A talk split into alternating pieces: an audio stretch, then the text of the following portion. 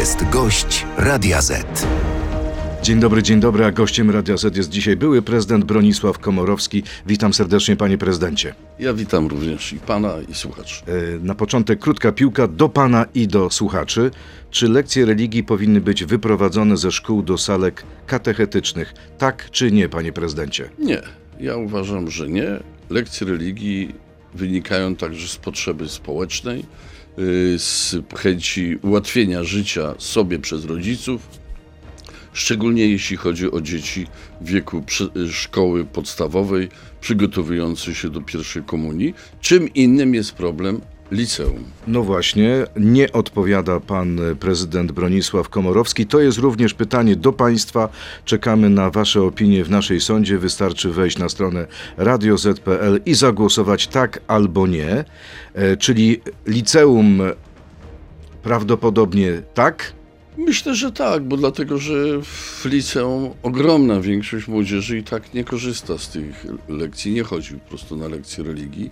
A jak powiedziałem, w szkole podstawowej, szczególnie w tych pierwszych klasach, to jest kwestia także ułatwienia życia rodzicom i dzieciom, którzy, których ogromna y, część się przygotowuje do pierwszej komunii, czy potem do Inaczej myśli y, obecny wicepremier, nowy wicepremier Krzysztof Gawkowski. Wczoraj w Polsacie powiedział, że on jednak byłby za przeniesieniem e, tych lekcji religii do salek katechetycznych. Ja słyszałem kościele. tą wypowiedź, gdzie pan wicepremier, y, który jest sam człowiekiem praktykującym, w, jak słyszałem od niego, jest y, y, jakby chodził na lekcje religii, religii nie w szkole, tylko do, w salce katechetycznej. Ja podobnie z tym, że ja pierwszą klasę, w pierwszej klasie miałem religię w szkole podstawowej, to była jeszcze tak powiem echo przemian po październiku 56 roku, no ale to było dosyć kiepskie rozwiązanie. Czyli nie zgadza się pan z argumentem? była na, religii była na ostatniej lekcji y, w, w dniu, w jakimś dniu szkolnym, no i ci, którzy wychodzili, byli obiektem i zazdrości, y, ale także i daleko idącej niechęci reszty uczniów. Nie będę opowiadał, w jaki sposób myśmy jako chłopcy mali na to reagowali, więc ja uważam, że to nie jest, to jest dobre rozwiązanie, ułatwiające życie rodzicom y, i jeżeli są wątpliwości, to bym szedł w stronę jakichś referendów lokalnych, gminnych na przykład, y, jeżeli są jakieś poważne wątpliwości, ale y, co do szkół podstawowych wydaje mi się, że na to trzeba spojrzeć jako na działanie mające na celu ułatwienie życia obywatelom. To jeszcze jest jeden pomysł. Minister edukacji, pani Barbara Nowacka, chce zredukowania lekcji religii z dwóch godzin do jednej godziny. To jest y, dobry kierunek, dobry krok? Wie pan, ja tego nie chcę oceniać. Ja powiedziałbym tak, w ten sposób, że ja odbieram tą wypowiedź pani minister jako wypowiedź, która świadczy o tym, że gdzieś się jednak zaakceptowało kompromis w tych sprawach. I dobrze, bo już odcho- odpada pomysł na całkowite właśnie wyprowadzenie czy zlikwidację lekcji religii w szkołach na rzecz zmniejszenia ilości tych godzin. Na dodatek, jak słyszałem panią minister, to ona mówi, jeżeli będą samorządy albo ktoś inny czy rodzice y, płacić y, nauczycielowi religii, jak rozumiem, za tą drugą godzinę, to okej. No więc ja to jest, rozumiem, że pole do jakichś negocjacji i tak powinno być, bo to są sprawy bardzo delikatne, dotyczące kwestii światopoglądu. Panie prezydencie, a dla pana to jest pani minister Nowacka czy pani ministra Nowacka? Wie pan, ja, ja słuch, słuch, słucham tej dyskusji na przykład, czy ministra, czy ministerka, czy gościni, czy gościuwa, no trudno powiedzieć. Ja, ale co? Co pan o tym myśli? Ja, ja myślę w ten sposób, no niech sobie mówią jak chcą. Ja będę mówił po swojemu, to znaczy tak, jak jestem przyzwyczajony, ale również w zgodzie z konstytucją. No bo konstytucja nie używa żadnego określenia ministra czy ministerka, tylko mówi, to jest funkcja ministra. Tego ministra. I ja pamiętam wypowiedź pani Dulkiewicz, jak została prezydentem y, Gdańska. Ona powiedziała, że prosi, żeby do niej mówić pani prezydent, bo tak jest w konstytucji. A nie prezydentka. Nie prezydentka, ani prezydentuwa, no nie wiem jak. No dobrze, panie, panie prezydencie, to wobec tego co? E, Pani minister Kotula, pani minister Nowacka, pani minister Dziemianowicz-Bąk, które chcą, żeby do nich mówić e, e, per ministra, łamią konstytucję? Nie, jak chcą, to jest, to mają do tego prawo, żeby oczekiwać, ale jak same mówią, na przykład w sytuacjach formalnych, że y, jestem ministerką, na przykład, czy ślub, na ślubowanie składane było na, już nie wiem, jak, już nie pamiętam, jak brzmiała ta formuła, no to trochę ryzykują to, że ktoś powie, no jak składała to przy, przysięgę jako ministerka, a w konstytucji jest minister, no to może to ślubowanie jest nieważne, no. To jest ryzyko polityczne. Ja bym uważał, że to, co można w języku codziennym kształtować na zasadzie obyczaju, także oczekiwań osób, które jakieś funkcje pełnią, to jest jedno. Ja to w pełni szanuję, rozumiem, nie używam, bo ja mam trochę inne, inne do tego podejście. Ale tam, gdzie są sytuacje formalne, yy, to jednak bym oczekiwał poszanowania zapisów konstytucyjnych. Nie można mówić, że jesteśmy, popieramy konstytucję, się na nią powołujemy we wszystkich innych kwestiach, ale w kwestii nazewnictwa to już nie. A propos uroczystości, a propos formalności, zaprzysiężenie nowego rządu prezydenta miało elegancki i chyba koncyliacyjny charakter. Jak pan wyobraża sobie, jak pan widzi przyszłość koabitacji między prezydentem Dudą a premierem Tuskiem?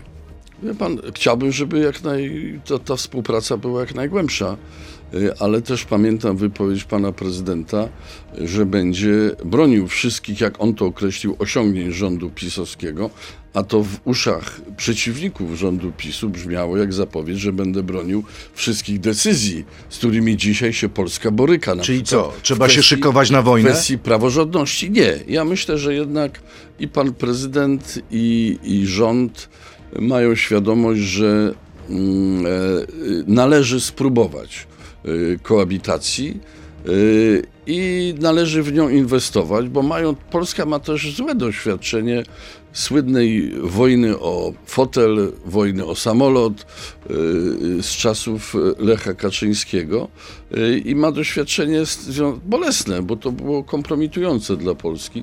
Więc mam nadzieję, że wszyscy są mądrzejsi po szkodzie. Jarosław Kaczyński nazwał Donalda Tuska niemieckim agentem. Czy premier powinien mu wytoczyć proces? Ja podziwiam y, Donalda Tuska, że, się, że co prawda z kamienną twarzą, ale przyjął to y, bez jakiejś y, od, odpowiedzi w rodzaju. Mógłby to sam podobnie powiedzieć Jarosławie Kaczyńskim już. Co pan by powiedział? Ja, proszę pana, nie wiem, nie wiem. Ja się, co prawda, też byłem dla tego obozu, byłem komoruskim, prawda, na przykład, co jest rzeczą, rzeczą obraźliwą w kontekście też historii mojej rodziny. Tak jak oskarżenie o agenta niemieckiego jest obraźliwe w kontekście historii rodziny Donalda Tuska, jego dziadków, którzy byli y, jed, y, świadomymi Polakami pochodzenia kaszubskiego w wolnym mieście Gdańska, wtedy, kiedy się wszyscy polskości wypierali. Proszę pana, więc co bym zrobił, nie wiem. Ale wytoczyłby pan proces, gdyby pan był Wie na pan miejscu co? Donalda Tu Tuska? trzeba trzeźwo. Ja, ja y, myślę, że pewnie rozważają to prawnicy, ale y, albo są dwie metody. Albo zlekceważyć Jarosława Kaczyńskiego, uznać, że jest dziwnym, już trochę z, zdziwaczałym staruszkiem, który nie wie, co gada e, i nie należy się, tak powiem, wchodzić w polemikę z nim, no albo właśnie wytoczyć proces, proces y, który będzie trwał lata i który będzie oczywiście y, Jarosław Kaczyński wykorzystywał, żeby codziennie udowadniać, że jednak mimo wszystko są jakieś wątpliwości w tej kwestii. No tak to jest z procesami sądowymi. A pan który, który wariant by wybrał dzisiaj? Nie wiem, też bym się skonsultował z prawnikami. Jeżeli by była szansa na szybkie, to się absolutnie kwalifikuje na proces, bo to jest hańbiące, nie, nieuzasadnione, nieuczciwe yy, oplucie po prostu drugiego człowieka i yy, ważnego funkcjonariusza państwa polskiego. Nie po raz pierwszy zresztą. Panie prezydencie, pora na trzy kolejne krótkie piłki. W wyborach prezydenckich zagłosuje na Hołownię, tak czy nie? A, a już są wybory prezydenckie? Za półtora roku. No to chwileczkę, no to, to nie, pan ma, się- nie ma pan co dzisiaj się zdania tak żadnego? śpieszy? Jeżeli pan jest pytałby, czy mógłbym, oczywiście, że mógłbym zagłosować Okej. na Szymona Hołownię, mógłbym zagłosować na, na Rafała Trzaskowskiego. Czyli jeszcze pan nie dokonał wyboru. Nie, nie, no To zobaczymy. jedziemy dalej. Popieram zmianę traktatów. Unia powinna iść w stronę superpaństwa. Tak czy nie? Nie, i nigdy nie popierałem. Uważałem, że to jest w sumie dosyć ekscentryczny pomysł. I jeszcze jedna krótka piłka. Powinien wrócić powszechny pobór do wojska. Tak czy nie? Nie, nie powinien. W żadnym kraju normalnym, nawet w Rosji nie ma powszechnego poboru. To jest kwestia nowoczesności systemu obronnego, aby służyli w nim jednak specjaliści, a nie y, niewolnicy z poboru. I mamy odpowiedź naszych y, słuchaczy. 73% uczestników naszej sądy na ten moment uważa, że lekcje religii powinny być wyprowadzone ze szkół do salek katechetycznych. Takie zdanie jak pan prezydent ma 27% uczestników y, naszej sądy. Skomentujemy to zaraz. Czyli jestem w heroicznej mniejszości. Tak jest. y, Skomentujemy to y, w części internetowej naszej rozmowy. Zapraszam państwa na Radio Z.pl, Facebooka i YouTube. To jest gość Radia Z. No właśnie, czyli jest pan w mniejszości. Sądzi pan, że ta zmiana może być y, przeprowadzona przez obecny rząd? Czy y, zgodzą się na to wszyscy koalicjanci, gdyby był taki konkretny postulat? Nie, nie sądzę. Y, Gdyby był postulat całkowitego likwi- likwidowania... Wyprowadzenia ze szkół do salek nie, katechetycznych. nie, nie sądzę, aby się wszyscy na to godzili. Natomiast oprócz tego sobie powiedzieć, no dzisiaj te, te wyniki są takie między innymi dlatego, że wszyscy czujemy, że przegiął i Kościół, i Prawo i Sprawiedliwość również przegięło, jeśli chodzi o taki sojusz tronu i ołtarza.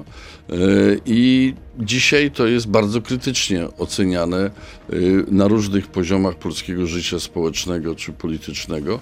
Mam nadzieję, że Kościół, który wyciągnie z tego wnioski, no też zrozumie, że y, jakiś kompromis w tej kwestii jest i konieczny, i możliwy, a nawet powiem więcej, w jakiejś mierze chroniący przed wypchnięciem lekcji religii w 100% z No trzeba powiedzieć, że to jest sprawa też zawarta konkordacie i że trzeba tutaj dialogu między Kościołem tak, a rządem. nie jest, chyba, ja pamiętam, no nie ma, nie, trudno w, w, znaleźć chyba zapis konkordatu, w którym byłoby mowa, ile ma być lekcji religii. To jest w rozporządzeniu ministra z lat Tak, więc 90. to raczej dlatego myślę, że pani minister Nowacka tak to y, potraktowała, bo ona to jest jej uprawnienie regulowanie tej kwestii. A propos podobnych spraw, pani minister do spraw równości Katarzyna Kotula e, powiedziała, że jest już po rozmowach z panią minister Leszczyną w sprawie unieważnienia wyroku Trybunału Konstytucyjnego w sprawie aborcji. E, czy pana zdaniem jest to możliwe? Czy pan byłby za? Ja byłbym za, oczywiście, bo uważam ten wyrok Trybunału Konstytucyjnego w kwestiach aborcji za praprzyczynę zła, który się dzieje w postaci wahnięcia y, jakby nastrojów społecznych w tej kwestii w, skrajną lewą stronę. To jest odpowiedzialność Jarosława Kaczyńskiego i pani Przyłęckiej. Ale jak to zrobić? W drodze Tego rozporządzenia? nie wiem, ja tego uchwałą nie wiem. Sejmu? To trzeba spytać panią Kotulę i jak to jest możliwe, ale gdyby to dało się zrobić w zgodzie z, z prawem, to ja uważam, to byłoby świetne rozwiązanie. Czy Władysław Kośniak-Kamysz poradzi sobie z e, szefowaniem Ministerstwa Obrony? Tak, bo wie pan, szefowanie Ministerstwem Obrony Narodowej tak naprawdę oznacza sprawowanie cywilnej i politycznej kontroli nad siłami zbrojnymi oraz także cywilnej odpowiedzialności za siły Ale zbrojne. do tej pory nie miał nic wspólnego z wojskiem. A pan Błaszczak wcześniej miał? Czyli można się nauczyć. No, nie tak, wie pan. Pan też Błasz- kiedyś nie miał. Pan Błaszczak twierdzi, że już jest fachowcem, no ale na przykład ujawnił super tajne dokumenty, jak, jak, jak nie wiem, no jak niedojrzały chłopiec. Y, Więc, y, więc Władysław Kośniak-Kamysz ma przede wszystkim jeden wielki walor, jest politykiem bardzo poważnym, jest wielkiego kalibru. Więc z tego punktu widzenia jego pozycja jako osoby sprawującej cywilną, polityczną kontrolę nad siłami zbrojnymi będzie niekwestionowana. A reszta to zależy od doboru ludzi, który, których sobie powinien dobrać jak najlepszych. Słyszałem, że już zaprosił na doradcę pana generała Lecha Majewskiego. To dobry wybór? To no ja byłem, y, mam, miałem udział w tym, że on został po katastrofie smoleńskiej szefem, y, y, dowódcą sił powietrznych i mogę panu powiedzieć, że w przeciwieństwie do jego poprzednika, który niewątpliwie był odpowiedzialny za, y, za, za katastrofę w Mirosławcu, a którego na swoje własne nieszczęście uratował przed odwołaniem Lech Kaczyński, no za czasów Lecha Majewskiego zostały wprowadzone tak ostre y, przepisy i takie zasady funkcjonowania, że przez wiele lat nie było żadnej katastrofy w siłach powietrznych. Nie były do czasu Macierewicza, który wyraźnie poluzował i był, pierwsza była katastrofa, o ile pamiętam, pod Mińskiem Mazowieckim. Panie prezydencie, pora na pytania od naszych słuchaczy, jest ich dużo. E, No, pojawia się oczywiście wątek e, incydentu tego, co zrobił pan poseł Brown e, w Sejmie. Pytanie brzmi, czy wpuszczenie do Sejmu człowieka, który usprawiedliwia mordy na dzieciach palestyńskich, określając, że armia izraelska to najbardziej humanitarna armia, przystoi powadze państwa polskiego? I czy prezydent i marszałek, stojąc z nim w ramię w ramię, tolerują ataki Izraela na szpitale? To chyba chodzi o jednego z rabinów, który był wczoraj podczas zapalania świec hanukowych. Wie pan, no, czym innym są poglądy, a nawet ich głoszenie, które może się nam często nie podobać. Ja nie słyszałem tej wypowiedzi, ale może się to nie podobać. A czym innym jest no, czyn w postaci prawda, użycia gaśnicy do zgaszenia świe- świec menory ze świecami kanukowymi, to, co obraża jednak uczucia religijne innych ludzi oraz taką zwykłą przyzwoitość. Więc tutaj radziłbym nie, nie mylić, tak powiem, nie mieszać tych kwestii ze sobą. Co powinno spotkać za to pana posła Brauna? Bo na razie decyzja marszałka Hołowni jest taka, że e, po pierwsze wykluczył go z posiedzenia, a po drugie wczoraj zakazał mu wejścia na teren budynku Sejmu. Czy pan uważa, że ten zakaz wejścia powinien być utrzymany? Widzę, że ja oceniam, że pan marszałek Hołownia zrobił wszystko, co leży w jego gestii, do czego jest uprawniony, aby ukarać y, pana e, Brauna, y, który jednak no, nie tylko naruszył powagę Sejmu, ale również dobre imię Polski na świecie y, i dobre imię parlamentu. Y, Więc czy można zrobić więcej? Nie wiem. Wydaje mi się, że tym więcej to będzie pewnie y, jakieś doprowadzenie do tego, aby prokuratura wystąpiła o uchylenie immunitetu y, dla pana, immunitetu pana Brauna, a nad czego skutkiem może być przegłosowanie tej kwestii przez większość parlamentarną i rozprawa sądowa w perspektywie, wyrok, który y, oznacza jednocześnie utratę y, mandatu poselskiego. Ale trzeba poczekać do, jakby do końca Tyle, że to procesu. będzie trwało. Tak. Jakie jest Pana stanowisko? Kolejne pytanie. Jako byłego marszałka Sejmu odnośnie praktyk religijnych w Sejmie Rzeczypospolitej. Dlaczego w polskim parlamencie odbywa się żydowska Hanupa, Hanuka, podczas gdy w Knesecie nie ma choinki, a Polska nie ma ambasadora w Izraelu? No wie pan, wie pan, ja bym powiedział tak, ostrożnie z tymi porównaniami z Izraelem, bo Izrael, który powstał jako państwo w zasadzie świeckie i bardzo do tego przywiązywał moc, silną wagę, no dzisiaj jest rządzone przez, czy współrządzone przez skrajnych fundamentalistów religijnych. Więc to, że nie ma tam, e, są oznaki, ja, nie wiem, no, Gwiazda Dawida w, w, w Knesecie jest, więc niech pan ją oceni jak pan chce, czy jako symbol religii żydowskiej, czy państwa żydowskiego. E, Ale e, w Polsce, no, powiedziałbym, praktyki religijne po pierwsze w wymiarze indywidualnym, które mogą się realizować w, w kaplicy, są absolutnie rze- rzeczą na miejscu. No, Gdyby tak podchodzić rygorystycznie, czy, że nie wolno, nie może być ch- e, Hanuki w polskim Sejmie, co jest nonsensem.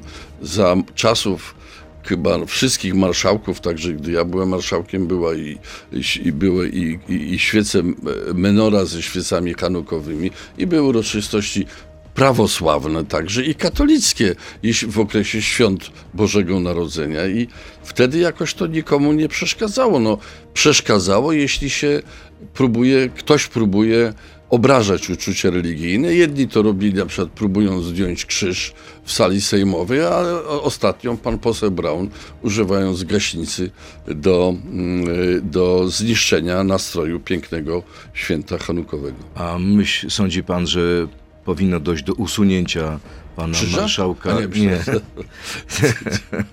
Krzysztofa Bosaka z prezydium Sejmu, bo jest takie ultimatum postawione i przez Lewicę, i trochę przez Szymona Hołownię, że jeżeli nie usuniecie pana Brauna ze swojego klubu, to nie powinniście mieć marszałka. To są ryzykowne działania. Powiem coś, wiem, że to, toczy się dyskusja, czy to nie jest forma odpowiedzialności zbiorowej. A pana zdaniem jest? Ja powiem tak, a odpowiedzialność zbiorowa funkcjonuje na co dzień w różnych instytucjach.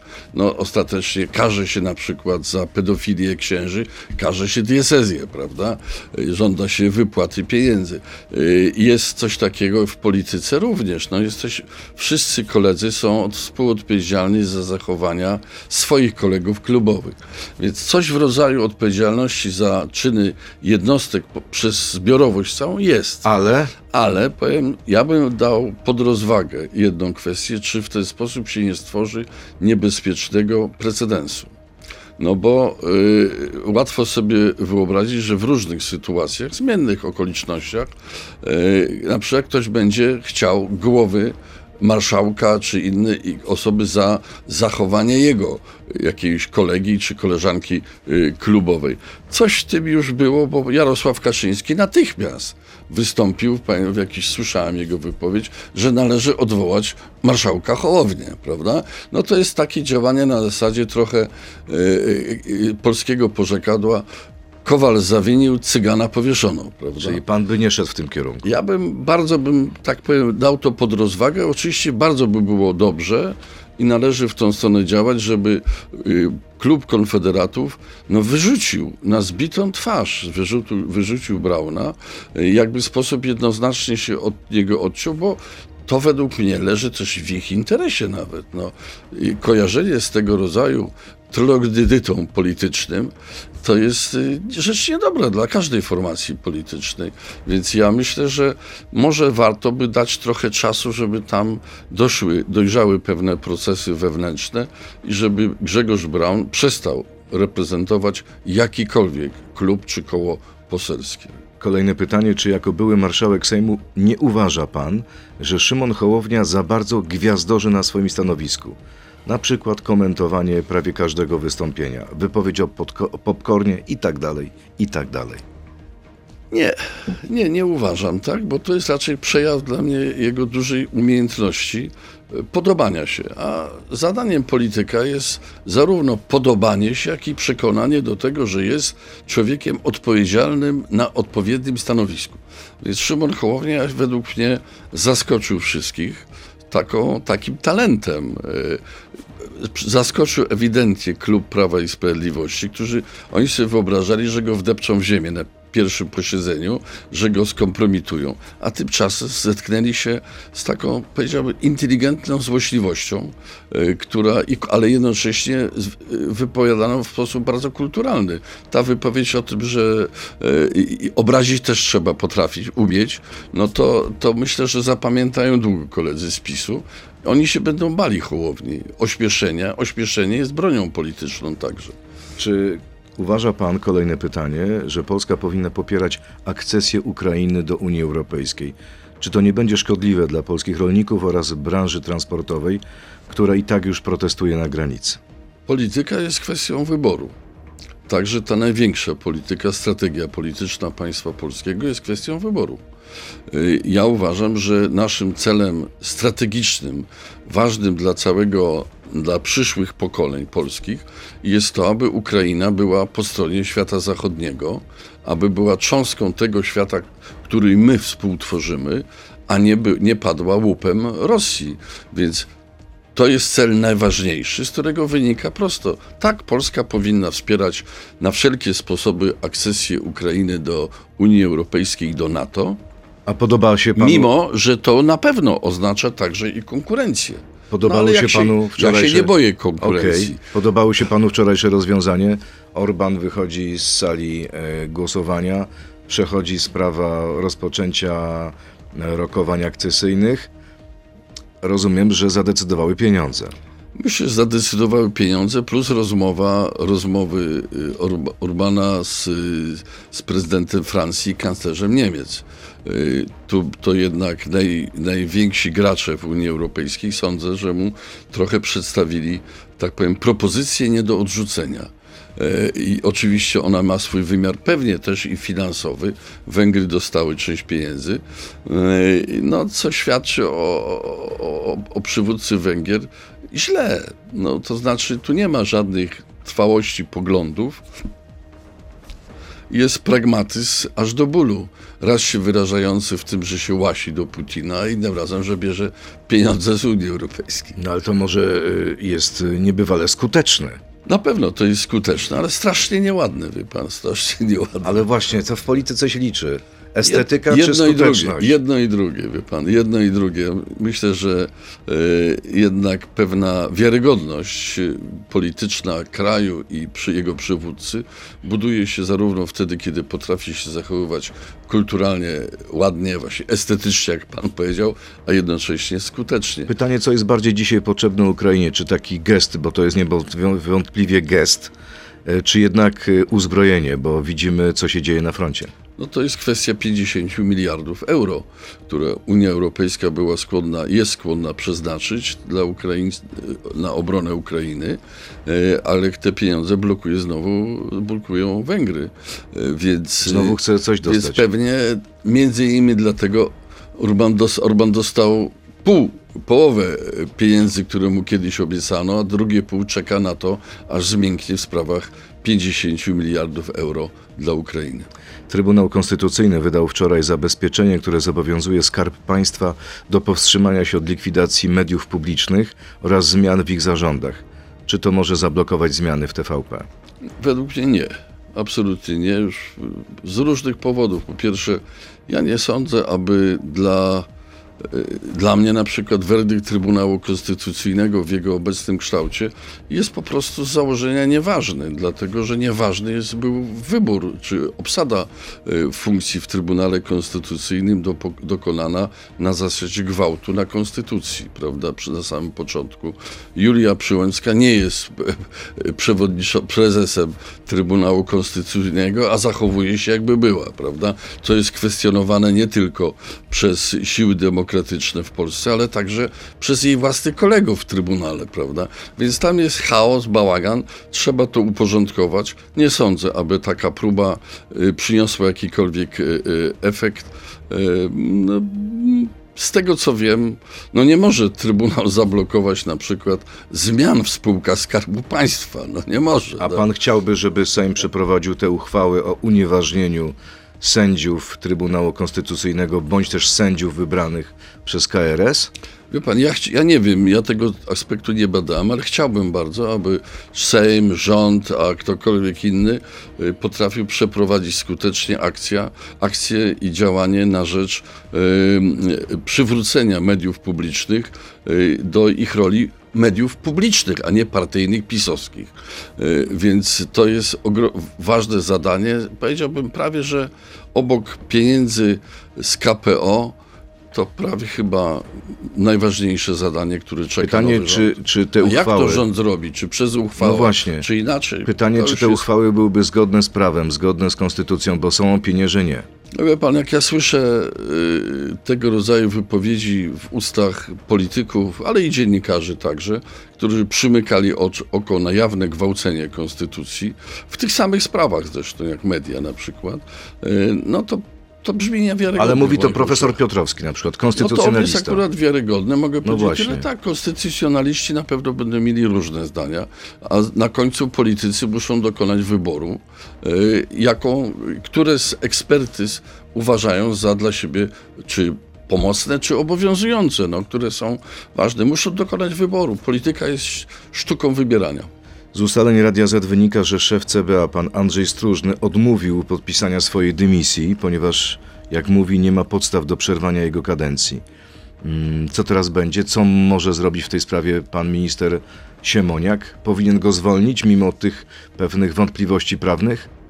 Ja myślę, że akurat CBA, wie pan, ma już tyle za pazurami, y, że tam zmiana jest konieczna, nie tylko personalna, ale jak najgłębsza zmiana i strukturalna i zasad w ogóle funkcjonowania. Ja uważam, że rząd obecny powinien dbać o to, aby po pierwsze istniała dalsza komórka, y, taka instytucja y, ścigająca korupcję w Polsce, ale to w moim przekonaniu y, CBA utraciła w tej kwestii wiarygodność, bo jest pierwszą najbardziej podejrzewaną o to, że jest służyła partii, a nie państwu. No tak, ale szefa CBA chroni zapis o czteroletniej kadencji. Ona się kończy w przyszłym roku dopiero. Może, wie pan, to może... Trzeba nagiąć prawo? Bo może będzie rządził pełniący obowiązki na przykład. To są różne rozwiązania prawne.